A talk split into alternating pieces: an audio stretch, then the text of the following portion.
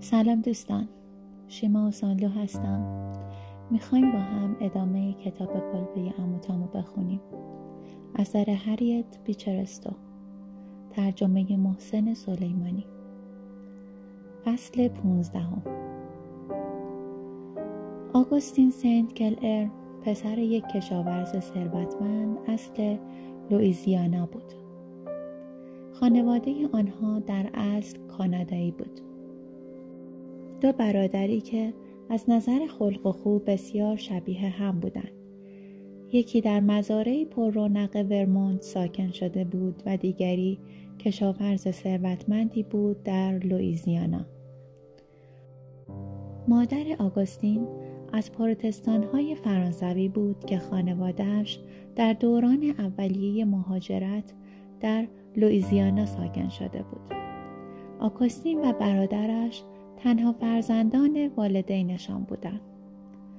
آگوستین طبع بسیار حساس و ظریفش را از مادرش به ارث برده بود. به خاطر همین طبع ظریف هم به تجویز پزشک در دوران کودکی او را به ورمونت فرستادند تا زیر نظر امویش و در هوای سرد و نیروبخش آنجا قدری مزاجش تقویت شود.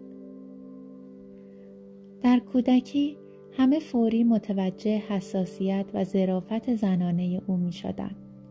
با وجود این گذشت زمان پوسته خشن بر طبع لطیف او کشید و فقط تعداد کمی از اطرافیانش می دانستن که آن تب تا چه حد هنوز زنده و تازه و در عمق جانش باقی مانده است. آگوستین از کار و کاسبی نفرت داشت. بعد از فارغ تحصیلی از دانشکده آتش عشقی شدید و رمانتیک در جانش افتاد عاشق دختری زیبا با طبعی بلند شد که اهل ایالت شمالی بود آنها نامزد شدند و آگوستین به جنوب برگشت تا بسات ازدواج را مهیا کند. اما در کمال تعجب نامه هایی را که فرستاده بود پست با یادداشت کوتاهی از سرپرست دختر به او بازگرداند. سرپرست دختر نوشته بود وقتی که این نامه به دست آگوستین برسد نامزدش همسر مرد دیگری شده است. آگوستین امیدوار بود از این درد دیوانه شود. اما امیدش واهی بود. بعد فکر کرد با تلاشی مذبوحانه تمام درد را از قلبش بیرون بکشد.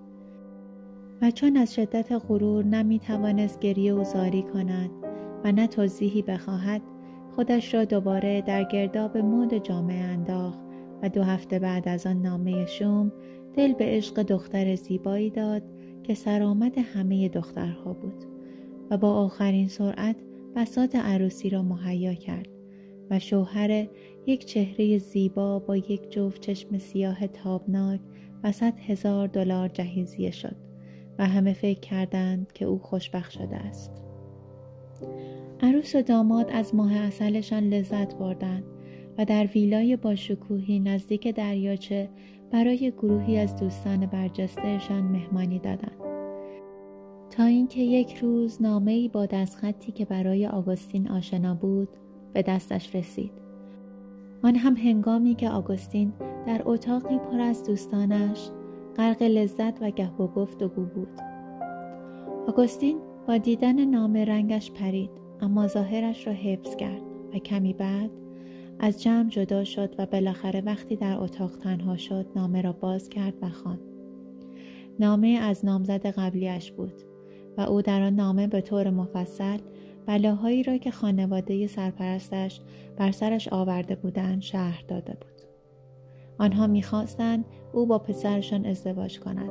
برای همین هم نگذاشته بودند نامه های آگوستین به دست نامزدش برسد. نامزد او به نام نگاریش ادامه داده بود. اما بالاخره خسته و مشکوک و نگران در بستر بیماری افتاده و توطعه آنها را کشف کرده بود.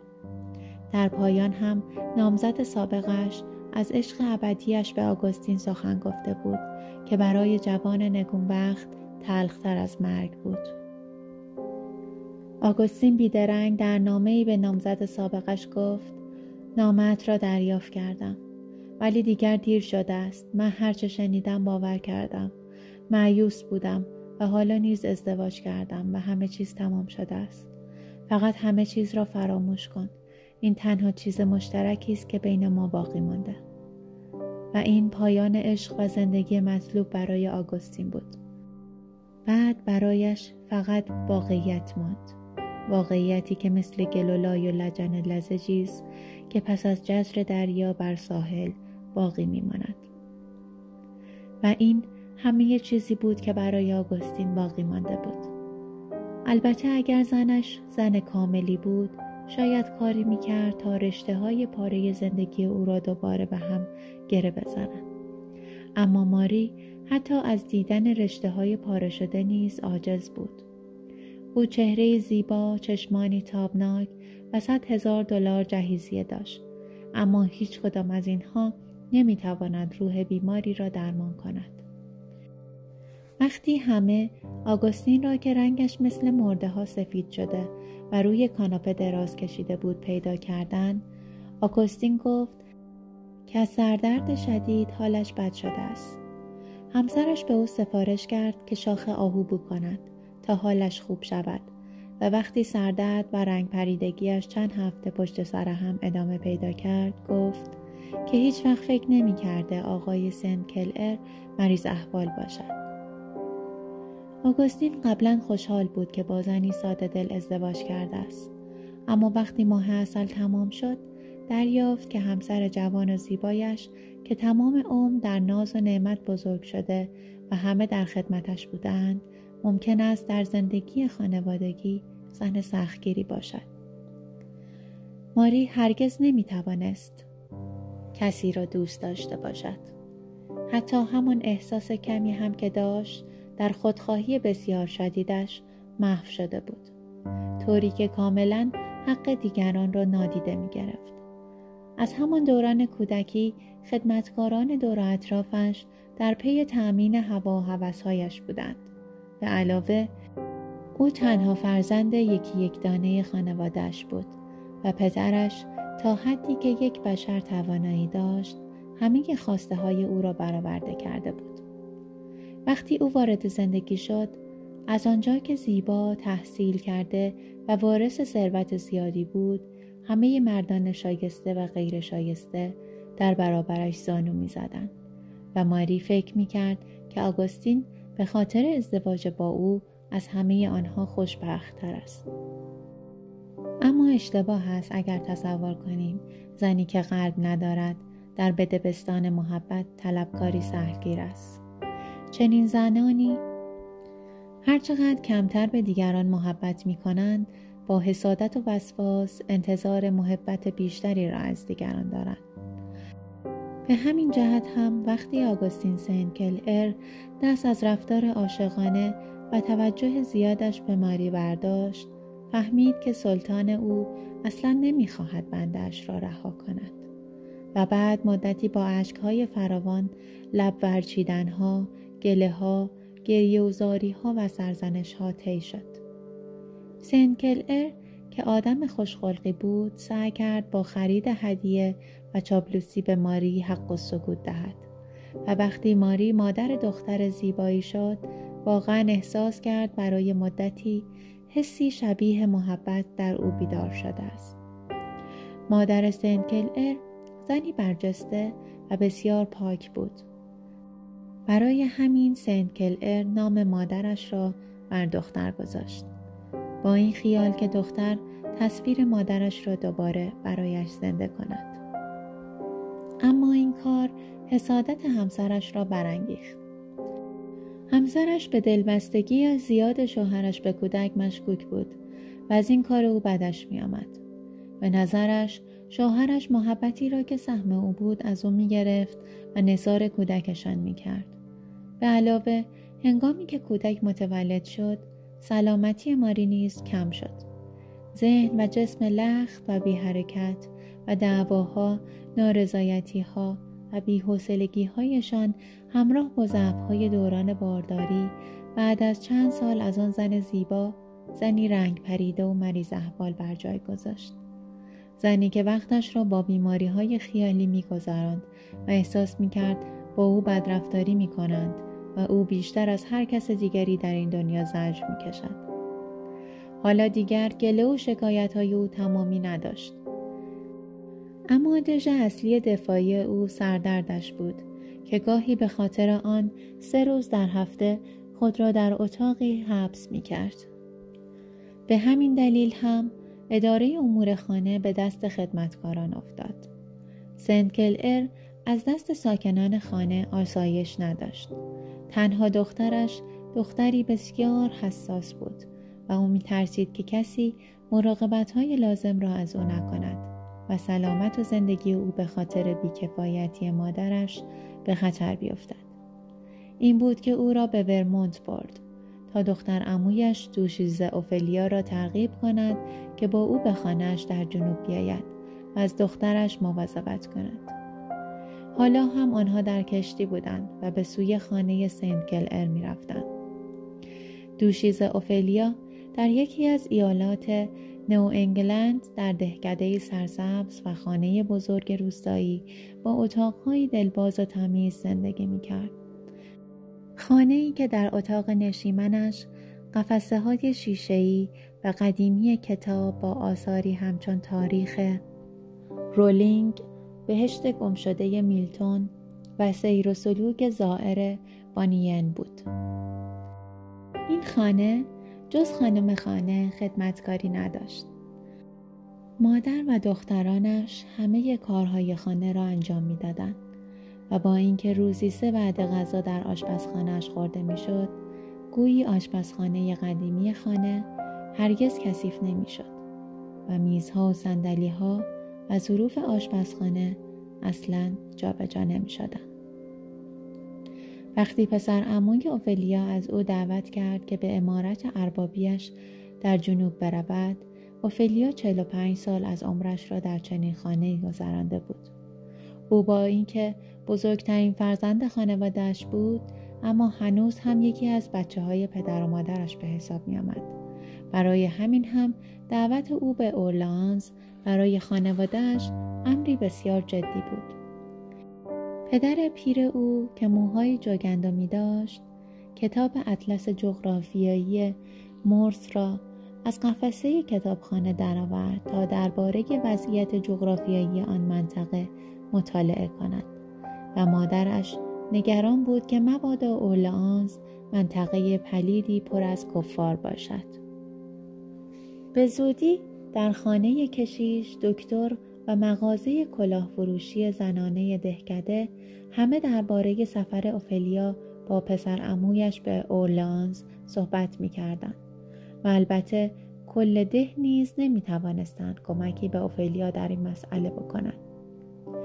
اوفلیا زنی بود قد بلند و استخوانی با چشمانی سیاه، صورتی لاغر و لبهایی همیشه به هم فشرده که انگار عادت دارد راجع به همه چیز تصمیم بگیرد. همه ی حرکاتش تند و تیز و با قاطعیت بود.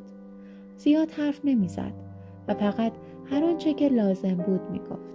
از طرف دیگر نمونه زنده نظم و برنامه و دقت بود. مثل ساعت بخشناس و مثل موتور قطار یک دنده بود. از کسانی که کاری نداشتند یا دقیقا نمی‌دانستند چه کار می‌خواهند بکنند یا آنطور که باید کاری را که می‌خواستند انجام بدهند انجام نمی‌دادند به شدت متنفر بود. او ذهن تربیت شده ای داشت و تاریخ و ادبیات کلاسیک انگلیسی را خوب خوانده بود. عقاید مذهبیش کاملا شکل گرفته بود و همه آنها دقیقا در اشکالی مشخص برچسب خورده بود و مثل بخچه هایش در چمدان همراهش بود. و علاوه دنبال زیاد کردن آنها هم نبود. عقایدش در مورد مسائل عملی زندگی مثل خانداری نیز به همین صورت بود و بالاتر از همه اینها برای او اصل مسلمش وجدان بود. اوفلیا برده وظیفه بود. وقتی مطمئن می شد که وظیفهش چیست دیگر آب و آتش جلودارش نبود. یک راست در چاه یا در دهانه توپ می رفت. اما چطور دوشیزه اوفلیا می توانست با آگوستین سنکلر آدم شاد، راحت، بینظم، غیر فعال شکاک به اصول و عقاید مذهبی سر کند. واقعیت این است که دوشیزه اوفلیا شیفته ی آگوستین بود. وقتی آگوستین پسر کوچکی بود، اوفلیا به او توضیح المسائل مذهبی یاد می‌داد. لباسهایش را وصله می کرد، موهایش را شانه می‌زد و او را تربیت می کرد. آگوستین کاری را با او کرده بود که با بیشتر مردم کرده بود.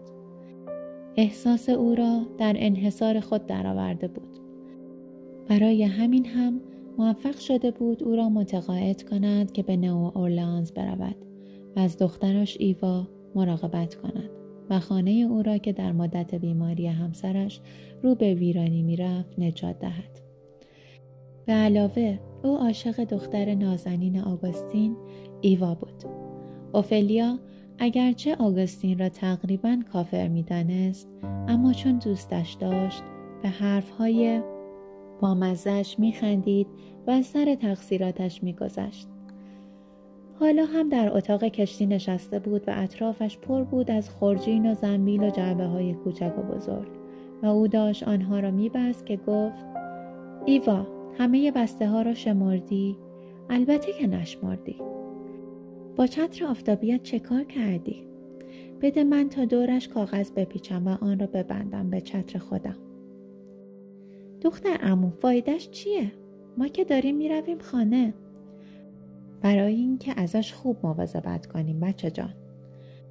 انگشتانت رو در جعبه گذاشتی؟ نمی‌دانم دخترمو. خب مهم نیست. خودم جعبه خیاطیت رو نگاه می‌کنم.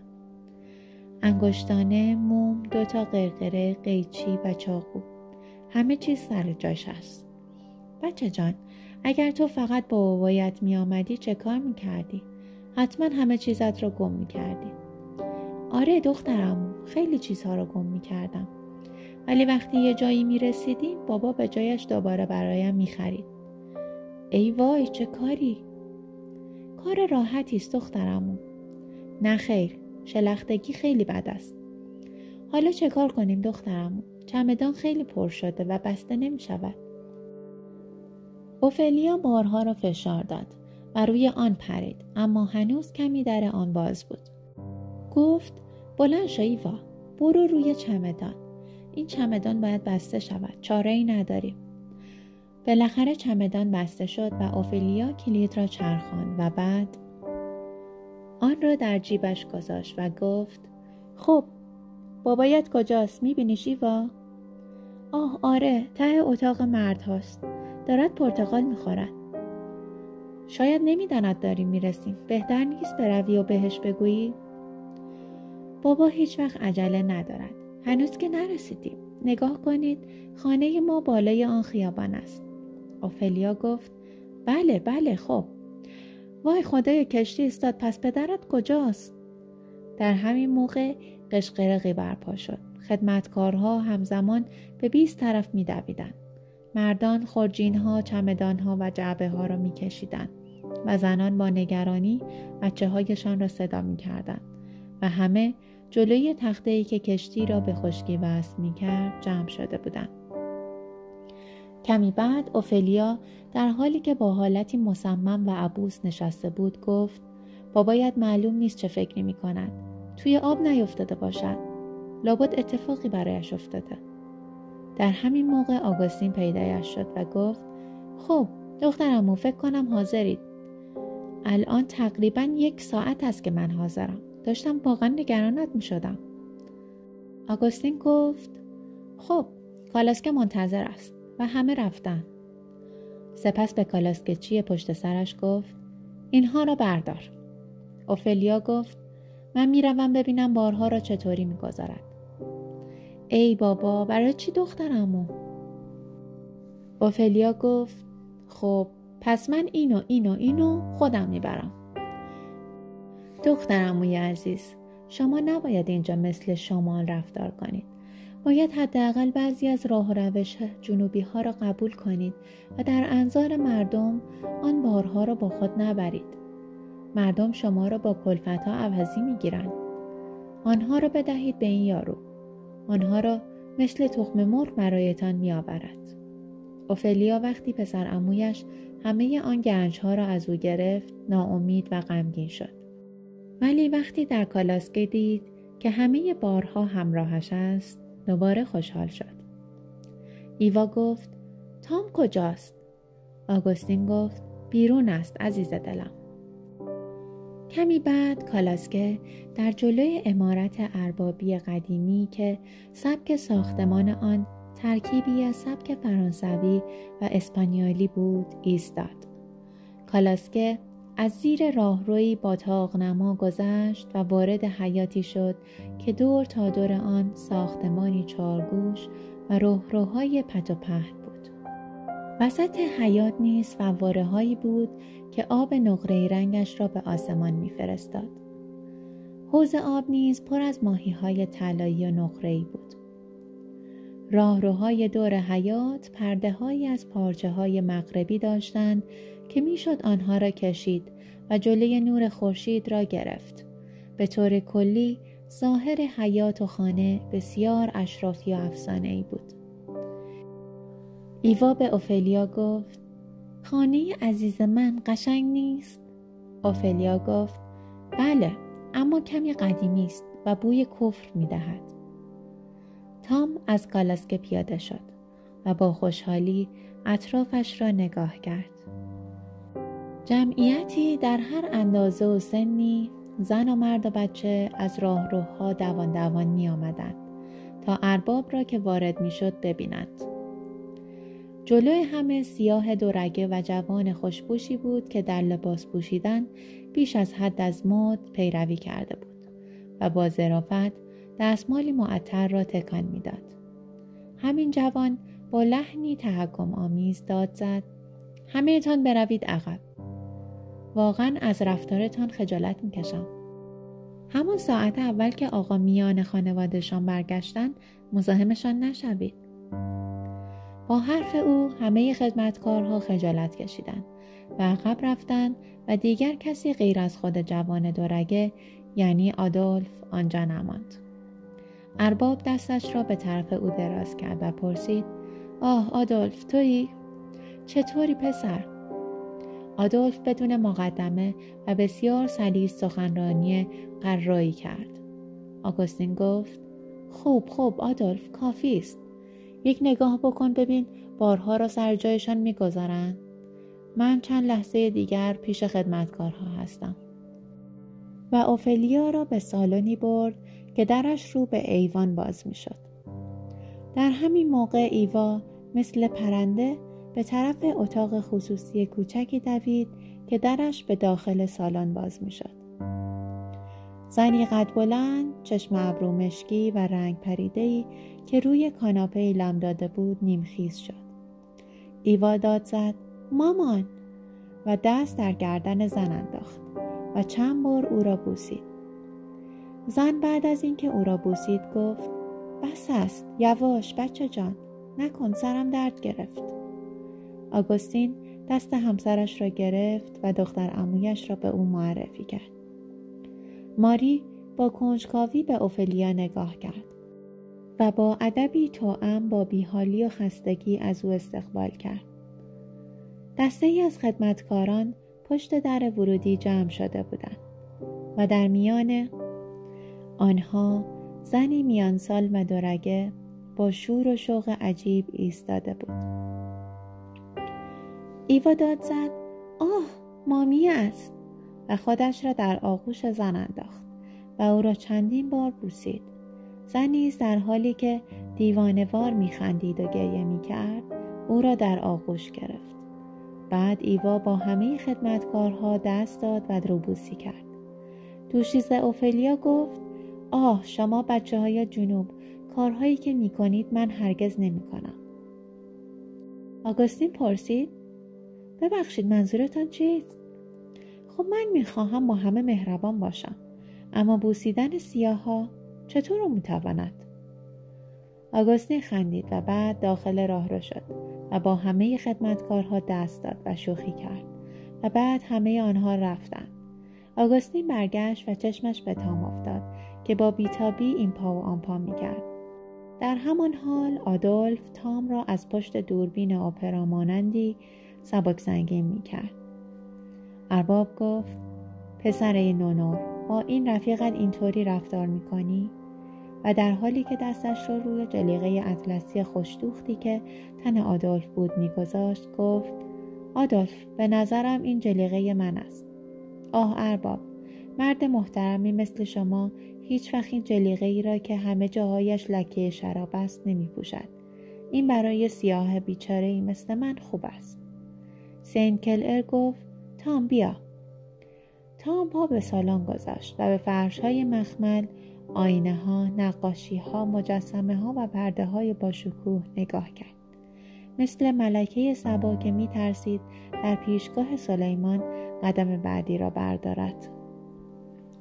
آگوستین گفت ماری نگاه کن بالاخره یک کالسکچی برایت خریدم ماری چشمانش را باز کرد و به تام زل زد و گفت مطمئن هستم که مست می کند نه تضمین کردند که او کالای مؤمن و همیشه هوشیار است.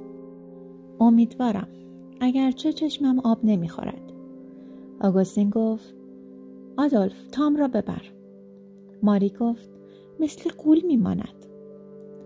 آگوستین روی اصلی کنار کاناپه همسرش نشست و گفت ماری با من مهربان باش. یکم حرف محبت آمیز به من بزن. تو دو هفته بیشتر در سفر ماندی. من که علتش را برایت در نامه نوشتم. آره در نامه کوتاه و سرد. عزیزم پستش حرکت می‌کرد. یا باید همانقدر می نوشتم یا هیچ چیز. شما همیشه بهانه ای دارید تا سفرهایتان را بلند و نامه هایتان را کوتاه کنید. آگوستین گفت عزیزم این هدیه را از نیویورک برایت آوردم و از جیبش جعبه ای که روکش مخملی داشت درآورد و باز کرد. در جعبه لوح عکس کندکاری شده ای از ایوا و پدرش بود. ماری گفت چه شده که حالتان اینقدر مزخرف است؟ راجع به شباهت من و ایوا نظرت چیست؟ واقعا که خیلی ملاحظه مرا می‌کنی با اصرار می‌خواهی من حرف بزنم. من تمام روز با سردردم اینجا خوابیدم و از وقتی تو آمدی آنقدر قشقرق به راه انداختی که من دوباره نیمه جان شدم. پایان فصل پانزدهم.